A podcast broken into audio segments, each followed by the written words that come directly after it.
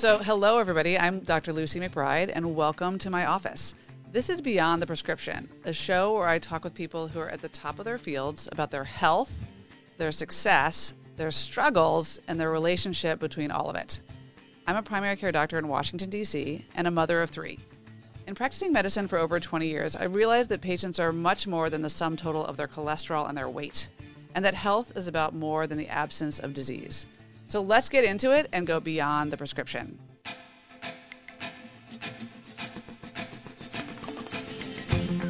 I'm thrilled to invite today's guest on the podcast, the wonderful Sharon Malone, who I'm lucky enough to call a friend. Sharon is a physician, she's a national menopause practitioner, and she's a women's health advocate with three decades of experience treating patients, some of whom we share. As one of the nation's top OBGYNs, she's dedicated her career to shining a light on the health issues that women face, and particularly those that are often overlooked or dismissed. Her current role is as the Chief Medical Officer of Alloy Women's Health, which is a telehealth platform for women undergoing menopause. Sharon is continuing her mission in this role, providing women with access to the information and resources they need to make informed decisions about their health in their post reproductive years. Sharon has been described by one of her best friends, Michelle Obama, as a steadying force in her group of friends. So often, women have questions about their bodies, what we know, what we don't know, especially when we're going through transitions like puberty or menopause. And Sharon is that friend and that physician we all want to have in our group. Sharon's a force for good and a true champion for women's health. And I'm thrilled that you're joining me here today, Sharon. Thank you for joining me. Thank you for having me, Lucy. So, I'd love to go back to the beginning where you were born and raised in Alabama in Mobile as the youngest of eight siblings. And I'd love to hear about how you were raised, what it was like being the youngest of this rather large gaggle of kiddos. Tell me what that was like as a youngster. Sure. You know, everybody thinks their story is unique, but I think mine may be, you know, amongst the unique stories is one of the upper echelon stories because I don't think that anyone has one quite like mine. I am the youngest of eight children. We're three boys and then five girls in a row. So I'm actually the last of five girls in a family. My oldest brother is 86. So between the oldest and the youngest, me, there's 23 years. And so when I was born, my first four siblings were out of the house. They were either married in the military, in college. So, you know, even though I grew up in a large family, I didn't really, you know, I kind of had some built in aunts and uncles as opposed to brothers and sisters. And so I grew up in a lot of ways like an only child because the next sibling to me was seven years older than me. And I also had very, very old parents. When people hear it and they start doing the math, they go, How can that be? Well, my dad was 21 years older than my mother when they married. Same husband, same wife. And they proceeded to have kids for 23 years. So imagine this my mother was almost 45 when I was born, and my dad was 66. So you're talking about, you know, a one, you know, immediate family where my dad was born in the 1890s, my mom was born in 1914, and my oldest brother was born in 1936. So as you can see, our, you know, immediate family spans a huge chunk of time and sort of had we've had experiences quite different about, you know, again, growing up in the South. Yeah, I mean, it's quite amazing to think about how this whole career that you have established got started. Particularly, I mean, you are a, a, an interesting character yourself. You also have a sister, Vivian Malone Jones, who is such an interesting person, who in 1963 was one of the first African American students to enroll and graduate from the University of Alabama, despite Governor Wallace's attempts to uphold segregation in his stand at the Schoolhouse door. Um, I wonder if you could talk about that a little bit and, and what that experience was like for, for you, for her, and for your family. Sure. The story in the retelling gets, you know, even crazier to me because imagine in 1963, now I was four at that time, so I don't remember it contemporaneously, but I do you know how you've incorporated family memories so much you think they're yours. I don't remember exactly when she went. I do remember when she graduated. Um, but imagine in 1963, and that was a very, very tumultuous year in the state of Alabama. I mean, Martin Luther King had just, you know, been jailed and the marches were going on. That was when you see those iconic images of fire hoses and and police dogs, Bull Connor that was all going on just prior to my sister going to the University of Alabama. And I remember my mom and everyone telling me stories that when she went, and she was 20 years old at that point, it required uh, Justice Department marshals to come accompany her. There was real concern about her life being in danger. And they told my parents that it was best that they not come.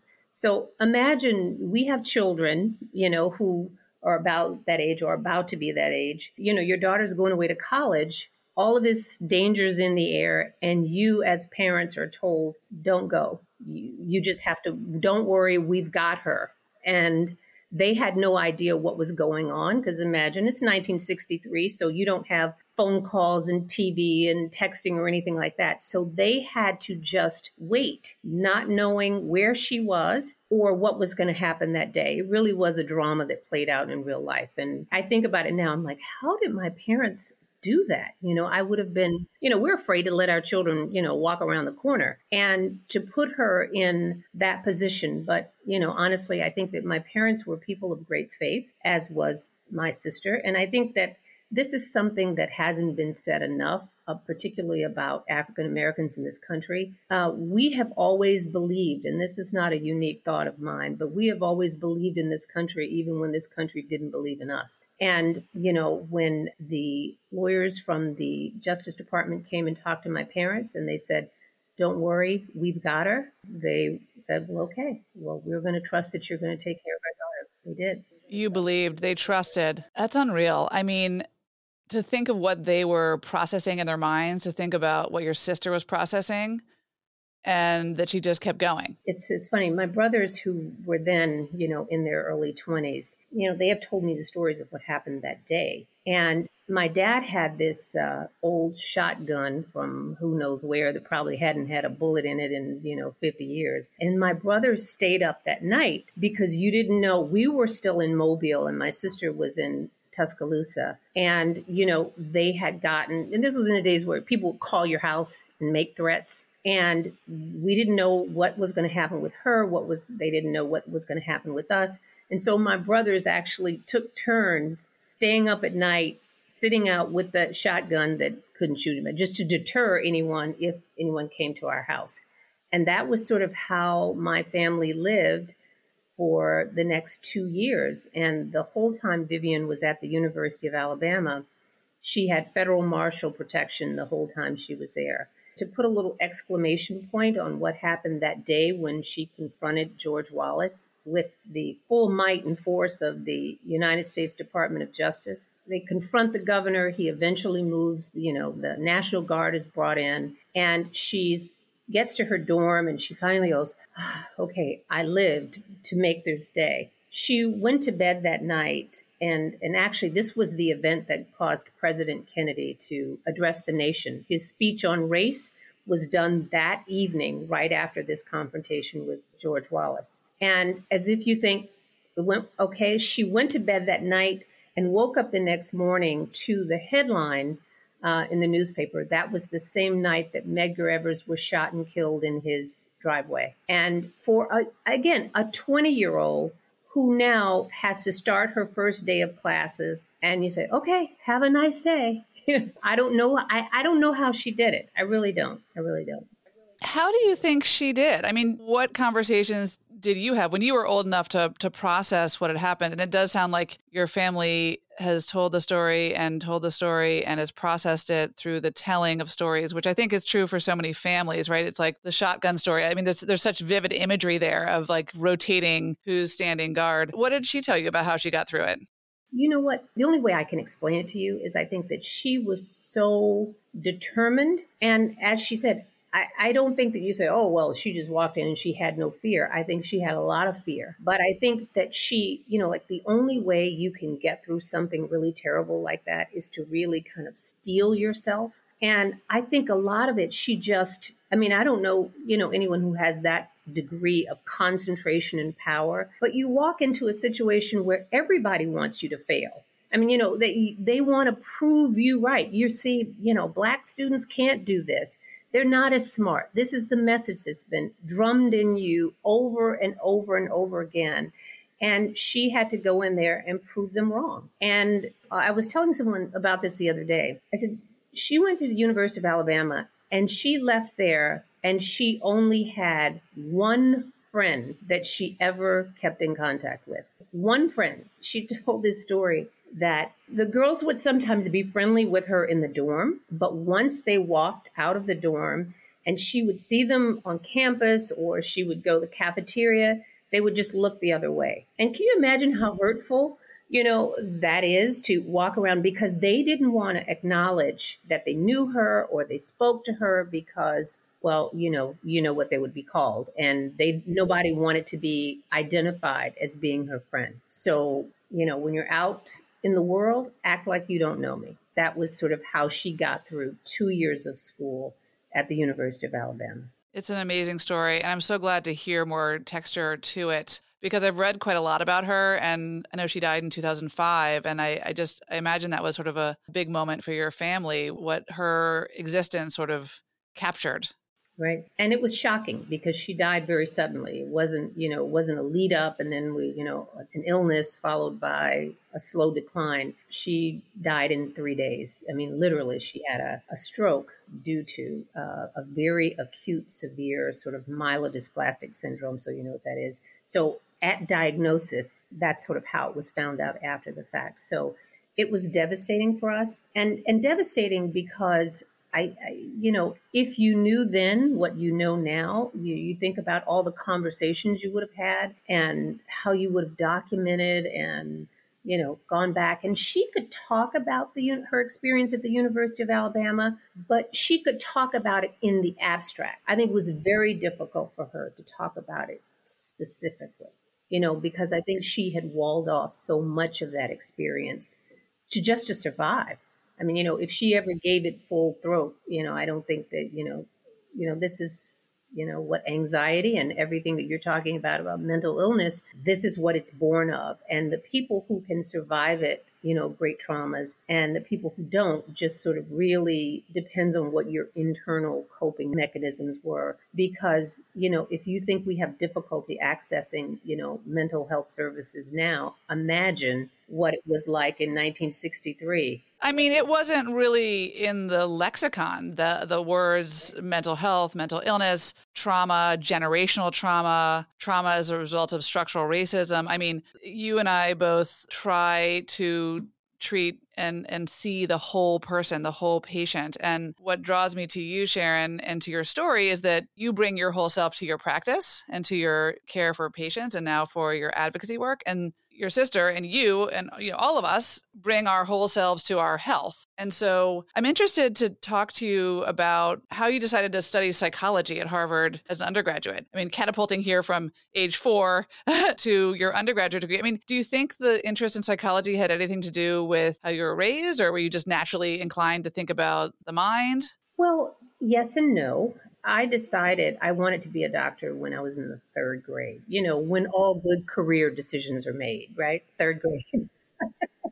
so I don't even know why. I, I don't even know why. You know, you, you go to school, you're, you know, you find out you're smart, and then what do smart people do you know oh smart doctors are smart people so i was you know that was that was the thought process that went into i'm going to be a doctor and um, i had no idea what that entailed I, no one in my family is a doctor so it's not like i had a, a game plan uh, in place. But once I got to college, I was always pre med. And the question was, what are you going to major in? Are you going to be pre med and be English lit? Or are you going to pre med and be something else? And I was fascinated by not only the mind, but the brain.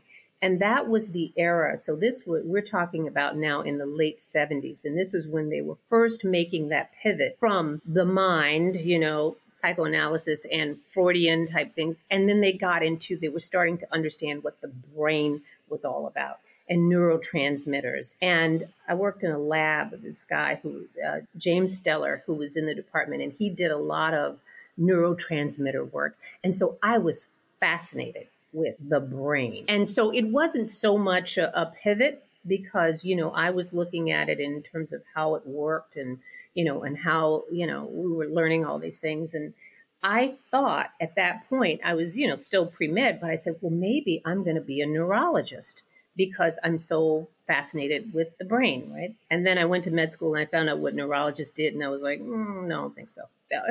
yeah, I remember thinking the same thing. Neurology was so interesting. It was a puzzle, right? It's like if you had a person with a right hand weakness yeah. and a right facial droop, then you would identify yeah. the left sided lesion. All of that was so interesting. But how did you then? Take the interest in the brain to becoming a gynecologist. I mean, you know, to me, the brain is the most interesting organ. It's not separate from the rest of our bodies. It, it informs, you know, everything from our everyday thoughts, feelings, and ultimately drives our behaviors as well. So tell me how you became an OBGYN or how you thought of it. Well, I'll tell you, uh, you know, and again, nothing in my life is linear. Before I went to med school, I actually worked for IBM. But one of my favorite courses that I took when I was in college there was a course in behavioral medicine, and it was actually, this must have been my junior, senior year, and it was a graduate level course.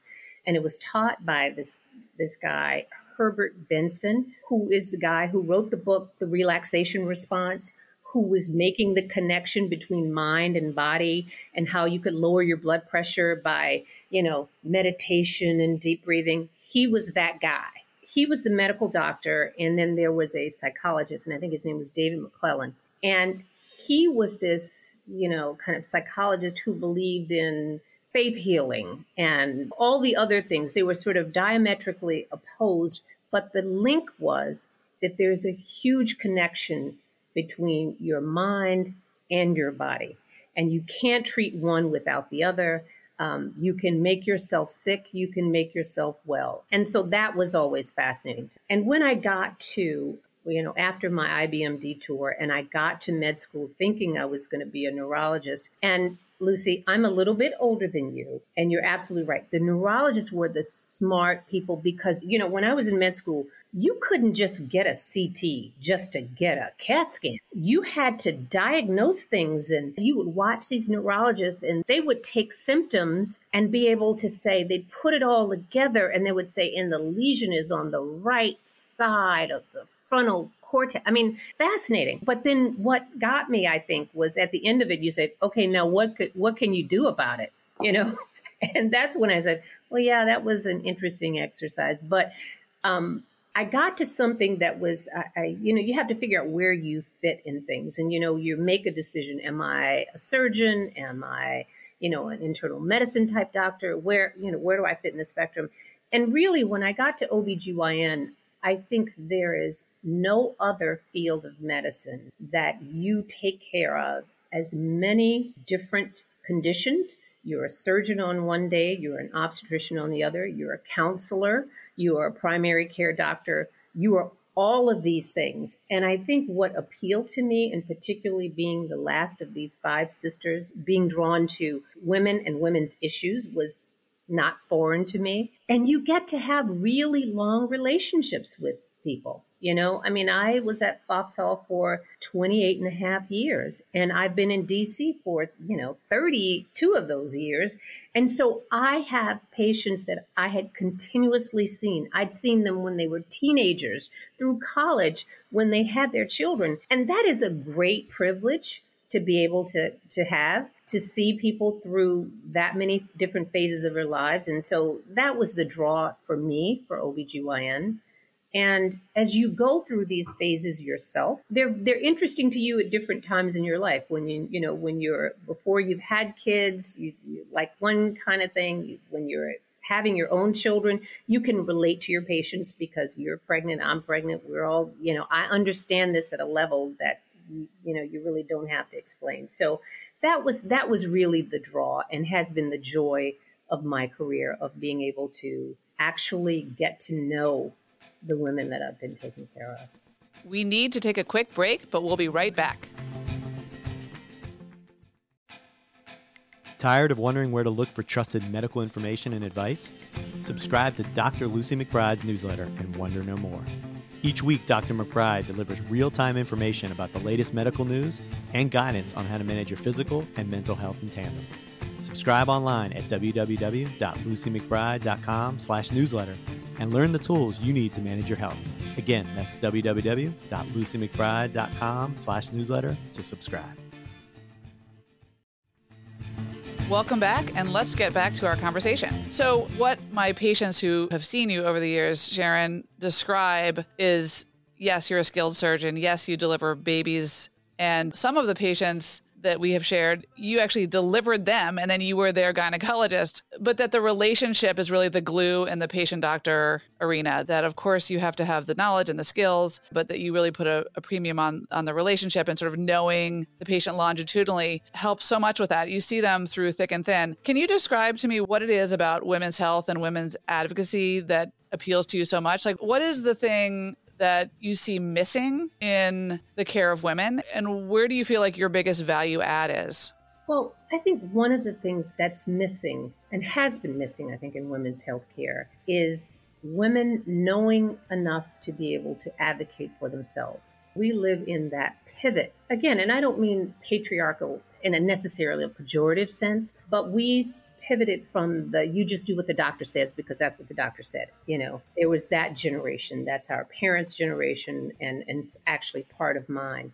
You were not to ask questions. You just did it and be quiet and don't take up the doctor's time. That was sort of, you know, how I entered my practice. And I uh, joined a practice that had been in existence for 30 years before I got there. So you know, from immediately, I had this this amazing uh, sort of uh, amalgamation of patients. I had teenagers and I had 80 year olds immediately, day one. And you could see how the attitudes of the women who had been coming for 30 years, they had a very different expectation of what they thought that relationship that we were going to have. And we had to work on that because I had to tell them, no, you know, we're I'm not here to just do your pap smear and say, fine, see you next year. We're going to talk about some things. We're going to talk about what's bothering you. I mean, to me, that's the art of medicine, not the science of it. What I fear, Lucy, is that we're getting farther and farther and farther away from that type of medicine.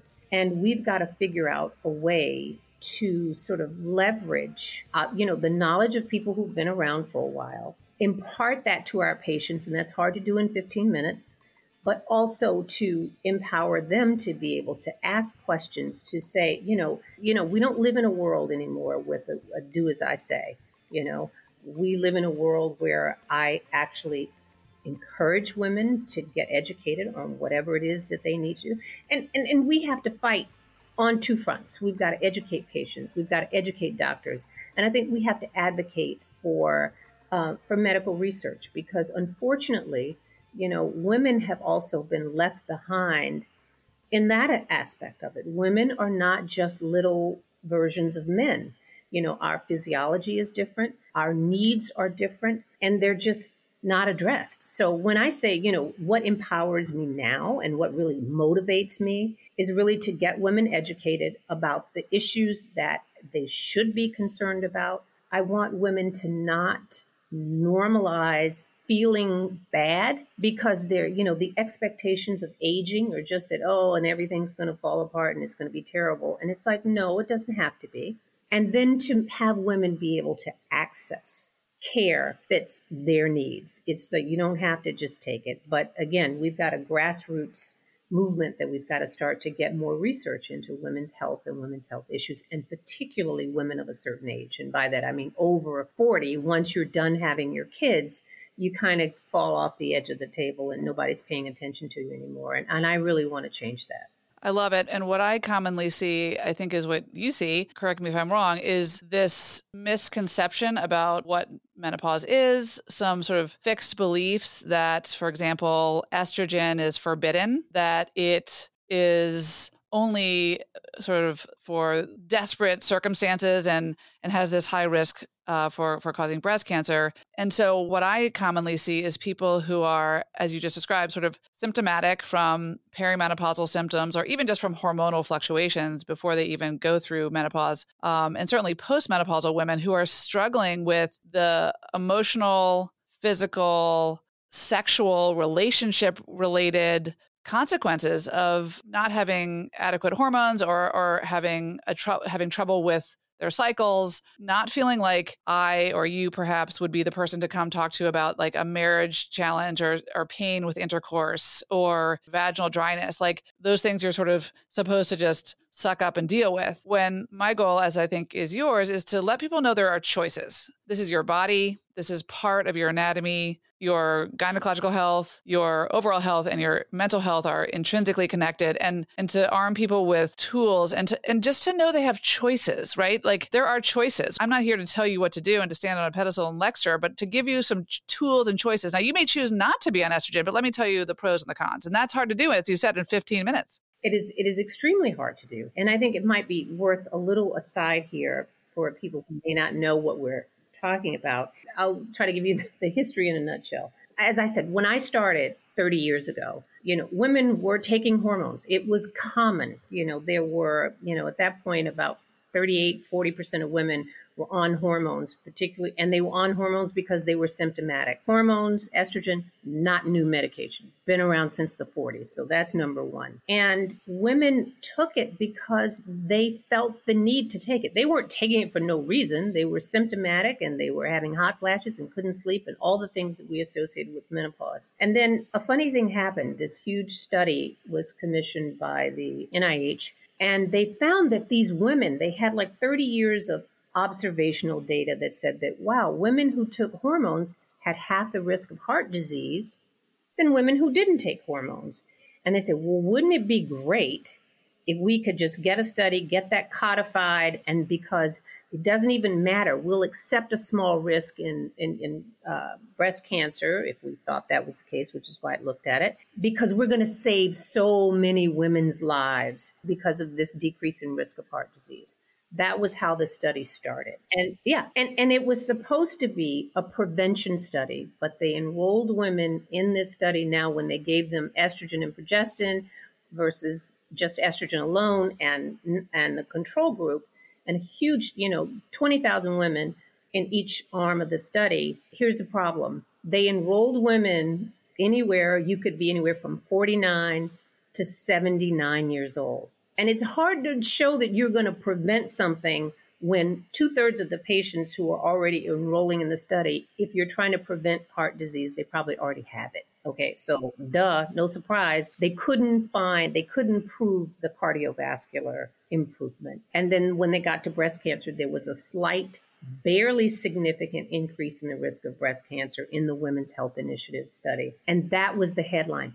Doesn't do anything for your heart, increases your risk of breast cancer, increases your risk of stroke, which scared women beyond belief. And and that was it. That was I was present when that happened. Yes, as you just said, I mean, women just went off their hormones cold turkey, saw the headlines, were hot flashing, night sweating, having vaginal dryness, mood instability, and worsening anxiety, and then of course you know down the road without hormones if needed it you know can pr- potentiate osteoporosis and and other medical consequences. So it was such a moment as you just described of where the headline was non-nuanced and it really uh, sort of punished women. Yes and it would take a decade before that data was re-examined you know so that happened in 2002 so we're talking 20 years ago they stopped the study because it was, oh, it's terrible, it's not working, and for all these bad things. When they re examined the data, they said, oh, well, that's not exactly true. The excess breast cancer, the excess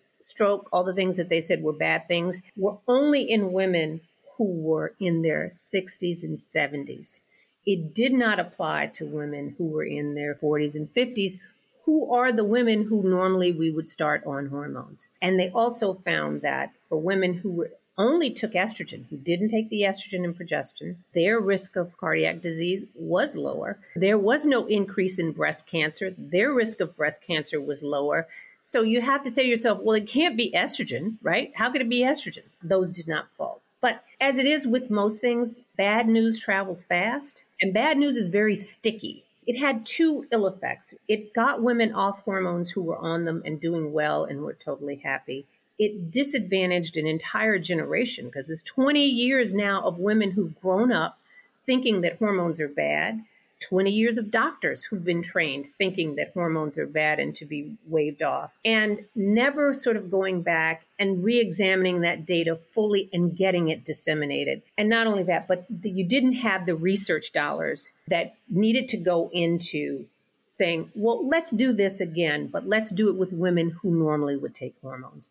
That is the, I think, the, the biggest disservice that's happened. And as you know, most medical research is funded by drug companies. And, you know, the medications that we are using in hormone replacement, you know, these days are readily accessible because they're available as generics. So there's no incentive from pharma to, to do this study. So it's got to come from a government agency. And, you know, and I shared this article with you the other day, Lucy, that I don't know why people aren't shouting from the mountaintops. The study just came out of the UK where they looked at 43,000 women with breast cancer. Now, and they looked and they compared them to 430,000 controls. And they said, okay, what is the difference here? And they found that of the women who had breast cancer, who were diagnosed with breast cancer, the women who were on estrogen only, you know, that between estrogen only and controls, no difference. Women who were on estrogen and micronized progesterone, no difference in the incidence of breast cancer in women who took or didn't take. The only group that had an elevated risk of breast cancer was those same group of women from the Women's Health Initiative who took the synthetic progestins. You know, I was like, you knew it, but now you, you know, you have some data to, to say, look at this, guys. It matters when you start your hormones. You shouldn't start them at age 75 because there's an, a window of opportunity where the benefit of taking hormones, not just the symptomatic relief, but relief of, uh, you know, uh, prevention of osteoporosis. There probably is a benefit in cardiovascular profiles for women who start them early before they get cardiovascular disease. There's a decreased risk in colon cancer. There's a decreased risk in type 2 diabetes for women who take hormones and an overall decrease in mortality. There's like a 30% decrease. And, and I, by that, for non doctors, you say uh, there's a 30% decrease in dying from any cause in the women who took hormones versus the women who didn't. So I, I think that there is a, a, a huge good news story but but here's the problem and i tell you and this is why one of the reasons why you know i was so happy to join alloy health is I realized that people, and, and I'm talking doctors now, they're not as immersed in the in the minutia in the detail about what's going on in, in in hormone studies and data the way I am. Just like I don't know what's going on in with hypertension and heart disease either. That's not my thing. So I'm going to have to trust that you know that. But there's so few of us who do this and who are interested at this level. Um, you know, I'm a certified national menopause practitioner. There are 1,100 in the country for 55 million women. So chances are you're not going to be in an area where you have access to a certified um, menopause practitioner. And that's not to say you have to be certified to know how to do this, but only about 20% of doctors feel comfortable even discussing the simple things of menopause. So what we're trying to do at Alloy is, you know, we feel like we have to upend. We, medicine has got to change generally. You know, this paradigm of you come to see me, I see you for 15 minutes. You take a half day off from work. We have eight minutes to discuss everything I want to talk about for the day. It just does, it works for no one. It doesn't work for patients and it doesn't work for us as physicians either. So, in an effort to sort of leverage you know you can you can leverage a lot of expertise over many many many women when you use a telehealth platform because a lot of that conversations that, that you and i have used to have every day i can say it once and someone can go and look at it you can get educated outside of my presence and then when we get together then the the experience is so much more focused and and useful actually because you've done those things, follow up questions, and you can do it on your own time. And so that's that's I, if there's any one good thing that happened with COVID, um, and this may be the only good thing that happened with COVID, is getting people comfortable with the notion that there is a different way that we have to adopt to deliver care. That's right. And as you know so well, I mean, one of the challenges among many in getting women the information they need about their own bodies is is lack of access, lack of time that the doctor has to either know all of the upcoming data or current data and to then spend time with the patient. I mean, you know, if you're an OBGYN, just to remind listeners, like you're delivering babies, you are talking to people about their breast exam, their pap test, and then you know, how do you then have time to talk to people about their sexual health, their urinary incontinence, their vaginal dryness, their, you know, perhaps unhealthy relationship with their sexual partner? I mean, those are all under the umbrella of, of OBGYN, just like in my job, it's about not just about their cholesterol and their weight, it's about the whole person. And people tell me things they wouldn't necessarily tell other people. And to elicit those pieces of information that are crucial to people's overall health takes time, it takes trust and it takes a rapport. So I think you're right that telemedicine does offer this opportunity, if you will, to distribute more information to to women and to people in general who don't otherwise have access to trusted, nuanced information. It's also so true what you said, Sharon, about the bad news sticks. I'm so struck by the fact that even my, you know, most educated, most savvy patients believe that hormones are bad. It's it's sort of a reflexive thought process um, and I think women tend to get information from other women. They, they're, if they're lucky enough to have you as their doctor, that's wonderful. But a lot of women get information over lunch or on a walk. And you know, women, I think we think that that's where we should talk about our sex lives only, or talk about our you know woes when actually these things do belong in the doctor's office. And I think the narrative among women is that hormones are bad. And I think it's so hard to undo a narrative like that. And and what I appreciate about you so much is that you're you're trying to kind of one person at a time and now on a bigger platform sort of help people get what they need. Right. There is there is so much about this that, that like i said is so much more effectively communicated via online. And, and i think the problem for women and for people in general you know everybody likes to go to dr google but you don't know there's no context. They you don't know how to uh, interpret what that is. You know people google things and you say oh my god and you don't even know if it's a trusted source. That's starting from the beginning. Just because it's on the internet doesn't mean that that's that's true or what's effective. So we're trying to, you know, at Alloy curate a space and and to just be entirely clear and say, you know what, we're going to tell you things, and this is science based, FDA approved things. We don't want to sell you nonsense because honestly, um, this only works for me because this is what I have been doing. You know, this isn't a pivot.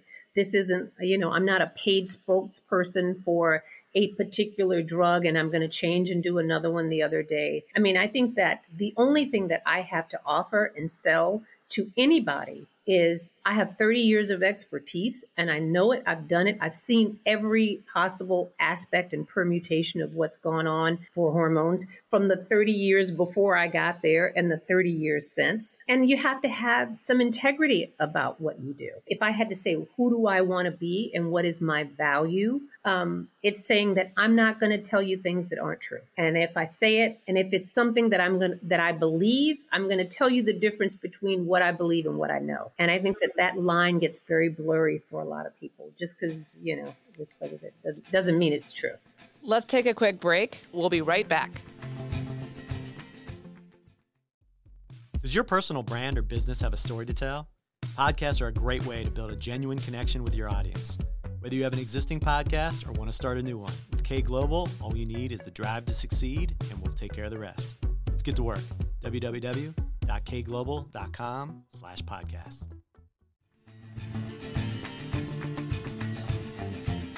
And we're back with Sharon Malone. A t-shirt I'd love to make in bulk would be make humility great again. Uh, you know, I mean, doctors are not moral authorities you know, I like to tell my kids that I know everything, but they don't believe me. We are here as trusted guides, and that trust doesn't come free, right? We have to build it. We have to help people, you know, understand that they are the center and that we are seeing beyond just their medical data and to then arm people with the tools they need. You know, it's not a one size fits all exercise practicing medicine. I wonder if you could talk, Sharon, about the role of hormones in managing or helping manage PMS, you know, postmenopausal mood instability. Um, because one of the things I commonly see is people come in all the time to me and they say, I think my hormones are off. And you know, addressing mental health issues is much more complex than simply addressing someone's hormones. But I'd be interested in your thoughts about you know, now that we have even more evidence that estrogen is not thought to be. How do you see that playing a role in the sort of mental health space? I think it plays a huge role in uh, mental health space because I think that we are now, see, and we're coming full circle back to my psychology in the brain days. And that is, we have now a better understanding of what estrogen does. And I think that we've approached it before of just being a reproductive function and we'll manipulate it this way so you don't get pregnant. We'll manipulate it another way so you won't get hot flashes. But the reality is, is that everything in your body is influenced. If you're a woman and you have estrogen circulating, is influenced. Your brain, your eyes, your gut, your joints yes your reproductive organs your skin your hair all of it and you know and to sort of take one piece of it out and let's just even talk about you know let's talk about a hot flash for that matter or irritability or mood swings and all of that stuff none of it exists outside your brain you know when you get a hot flash you're not hot because it's hot in the room everybody else is cold something in your brain has registered or told you in your thermoneutral zone of your brain that it is hot and you and it sends a signal to your body to respond accordingly. Well, the same thing happens in the areas that affect mood. The same thing happens in the areas of your brain that affect memory, which is why women during these transitions, and it's worse sort of at when you're in those perimenopausal years where your brain is just fuzzy and you don't know what's happening, it's because your brain is responding to estrogen, lack thereof, and the fluctuations that happen in the female brain. We're wired that way. And so it's not at all preposterous. Of course, it affects your mood. All women understand this because you know what it feels like. If you've had kids going through puberty, you know it affects mood. If you know it. You know hormones affect mood. You have lived it. You've had doors slammed. Mom, you're crazy. You'd like to think that is a completely separate part of the person's identity, but it's all interrelated. It's hormonal, it's behavioral, it's all of it. Yes. For PMS, all of that is your hormones interacting with what's going on in your brain, your neurotransmitters, whether presence or uh, and estrogen sort of has a calming effect on the irritability that you get in the brain. So I say that to say it's not at all uncommon. It's actually quite common for women who are in that transition phase will come up with things like anxiety. You know, they will they will have ang- anxious they'll have mood swings they you know they cry for no reason you know and even some cases of depression. You know we can't look even with those things and, and sometimes it's appropriate to treat them with antidepressants but it has to be looked at in the context of where a woman is in her reproductive life. And you know i've had many many many patients that I've seen over the years, and you say, you know, you look at them and you say, How's everything going? And they go, It's okay. And you go, No, it's not. You know, so, and then you just ask one more question and the floodgates open. I was just about to say the floodgates. When the, when you give when you give someone permission to say what's really going on, that's where the real work starts, right? But you have to be willing to hear the answer. And see, and I'm, you know, the way I feel about it, that's my job, you know, because again, I have to treat all of you, not just the part of you that's below your waist or just, you know, say, go get your mammogram, all of that, you know, and all of that is, you know, and what's involved with being a complete human being. Um, and unless you have someone who understands that, you're never going to quite get the care that you need. And you're never going to quite know what to ask for and what you feel entitled to. So I think that, you know, the other thing I would say about um, this, this menopausal transition is that it usually happens at a very bad time in your life, generally you know? The worst when your kids are growing up and they're moody and they're going off to college perhaps or and it's like and you're dealing with the stresses of middle age it's like god's cruel joke that we're we have menopause right at that moment. Yeah we have a lot going on and uh, you know we're we're right in that sweet spot in your career that things are either taken off or not but you're at that time you're dealing with aging parents you're dealing with marital problems, you know, that may or may not have anything to do with menopause. It is a perfect storm for women having issues with, you know, whatever their mental state is at that time.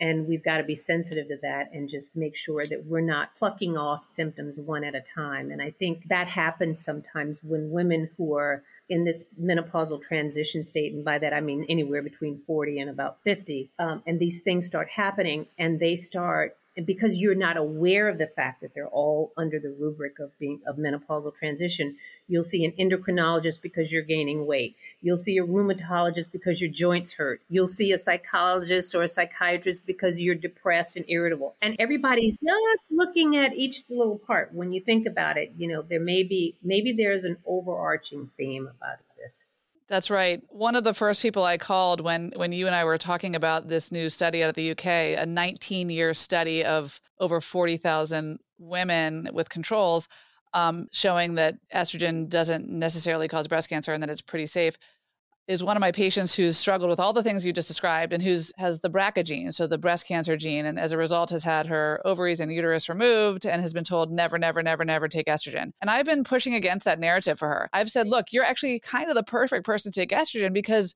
you don't have your parts, if I may. I can talk to her like that because we've known each other for a decade. Um, and you know, she's been hesitant because the narrative is no.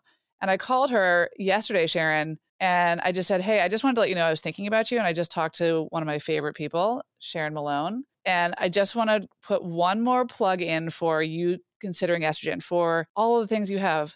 She's dealing with depression by taking antidepressants. She's dealing with vaginal dryness by using a lot of creams and other stuff.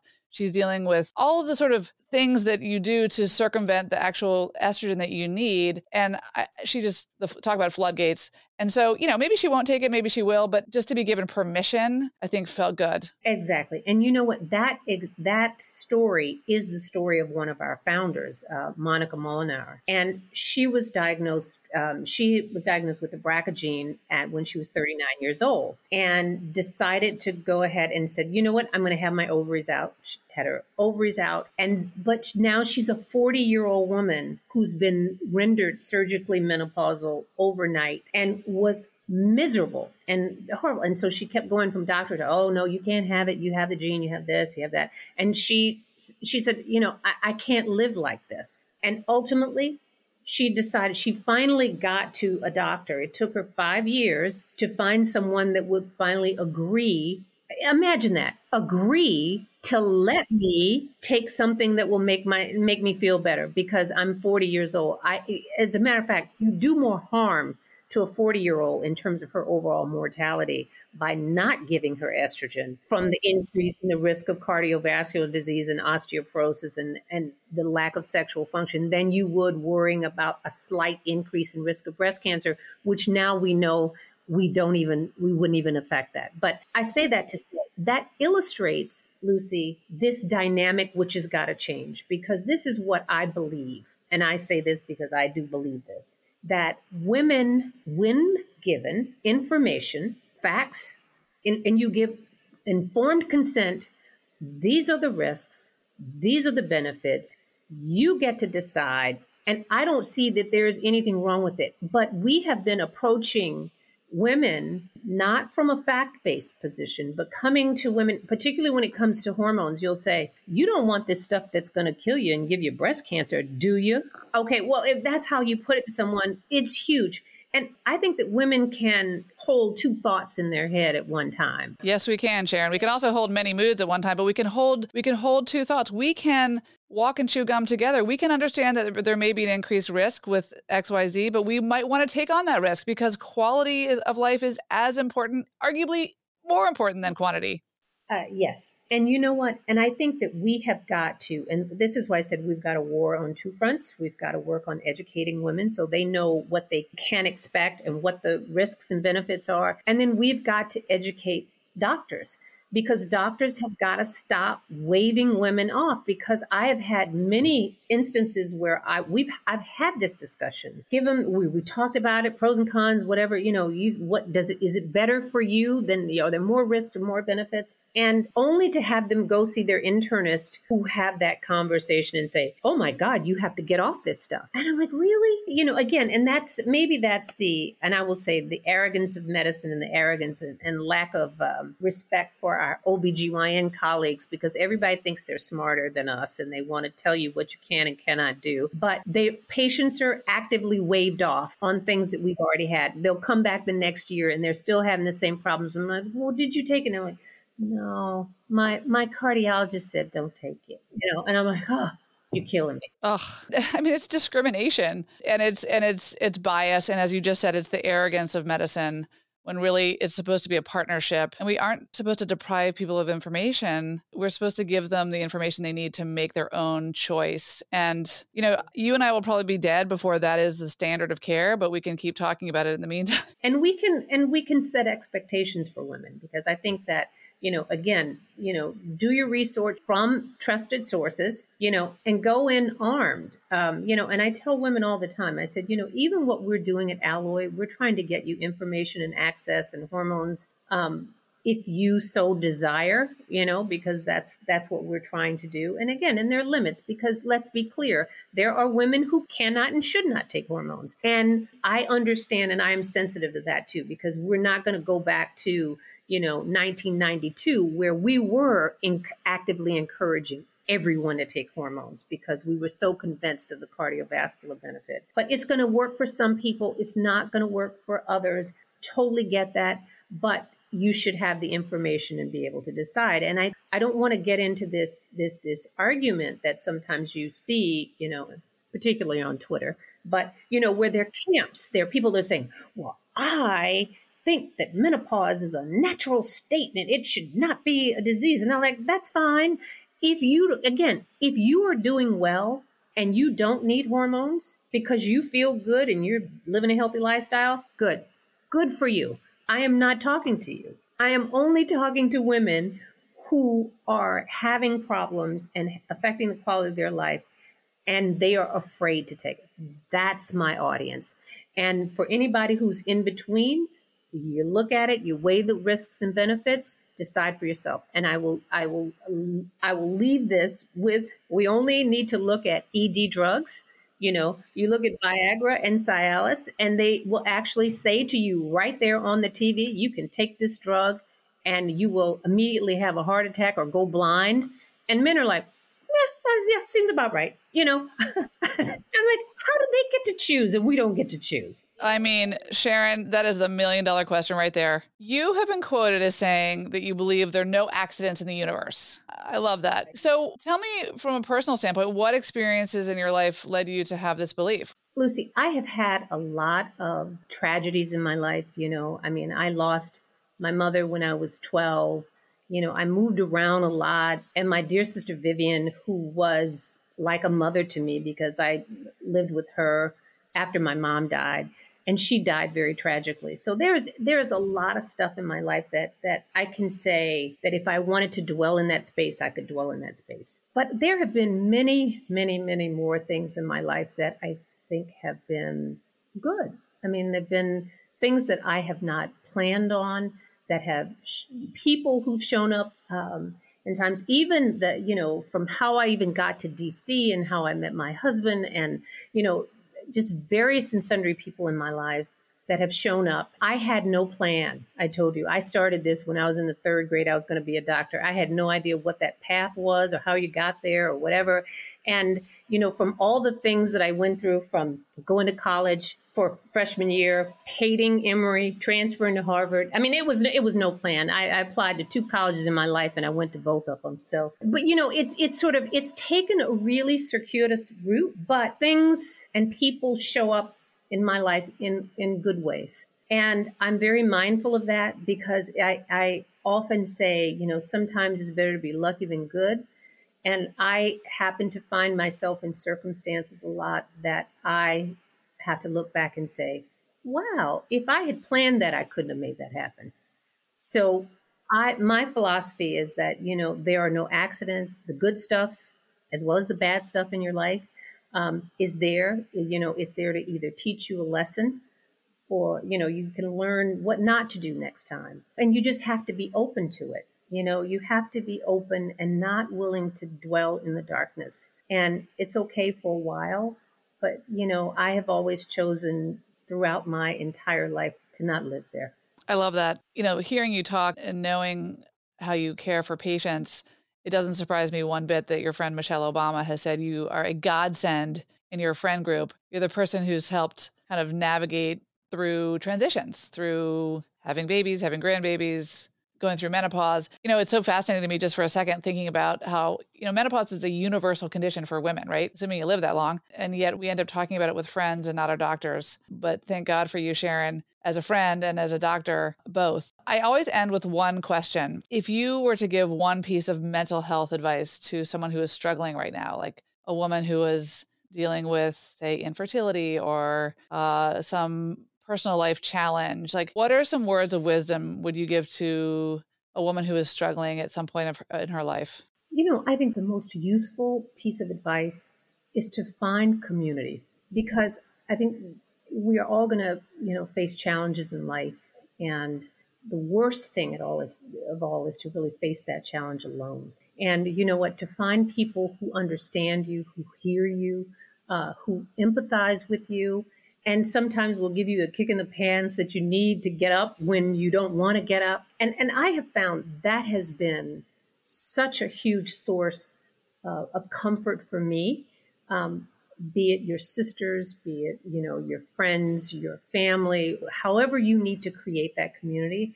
I think that's what we as women do and we do best. And and I said, you know, find people who understand you and who support you, you know, and wherever you find that. And sometimes, you know, in, in the medical community, we want to do that, but we have such a limited bandwidth. Um, but the people who are around you, who you're going to see every day, you know, or once a week, make an effort because friendships uh, and relationships don't just, you know, they're not just there for the taking. You realize that it requires effort um, and if you want to have good friends, then you learn how to be a good friend because this is the community that's going to sustain you, not just today, through the good times and the bad times. And nothing's, you know, everything is made a little better when you do it with friends.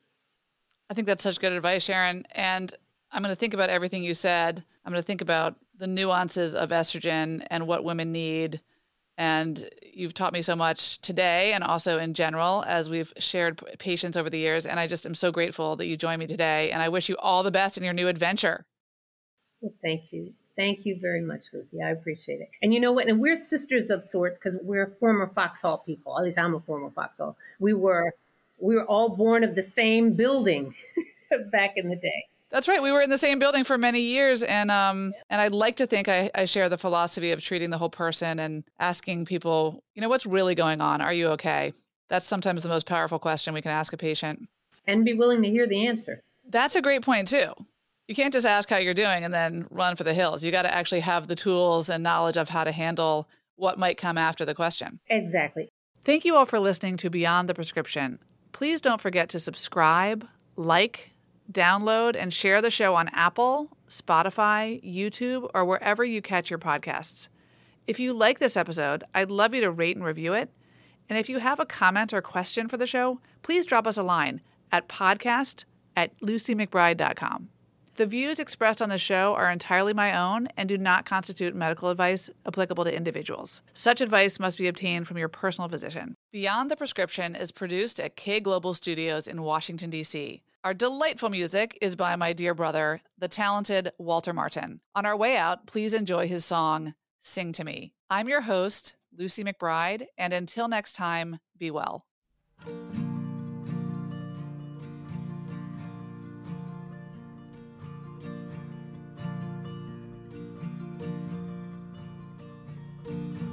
Butterflies. They fill my guts when I look in your eyes. A heart that's young is filled with sweet surprise. Only the innocent can sympathize. I don't care about the funny way you wear your hair. Someday you'll let me put my comb up there. Till then, you're beautiful and I just stare. Sing another lonely line with me. Sing it in a lazy melody. There's no words to say, just how I feel. So it's just yodel,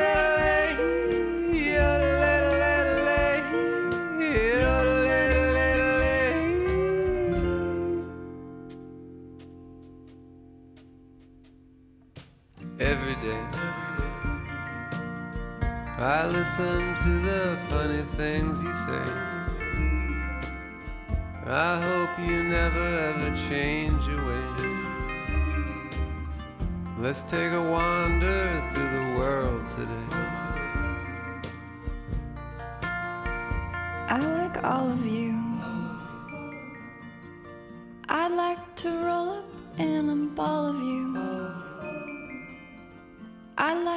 Breach the castle wall of you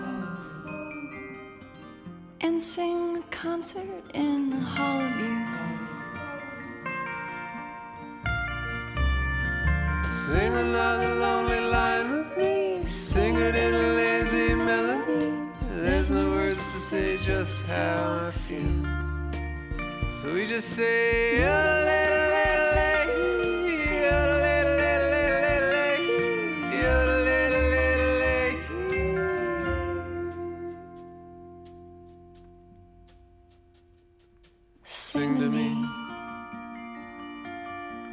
Nothing else you need to bring to me until the day you bring that ring to me. But either way, you're everything to me. Cause you sing to me.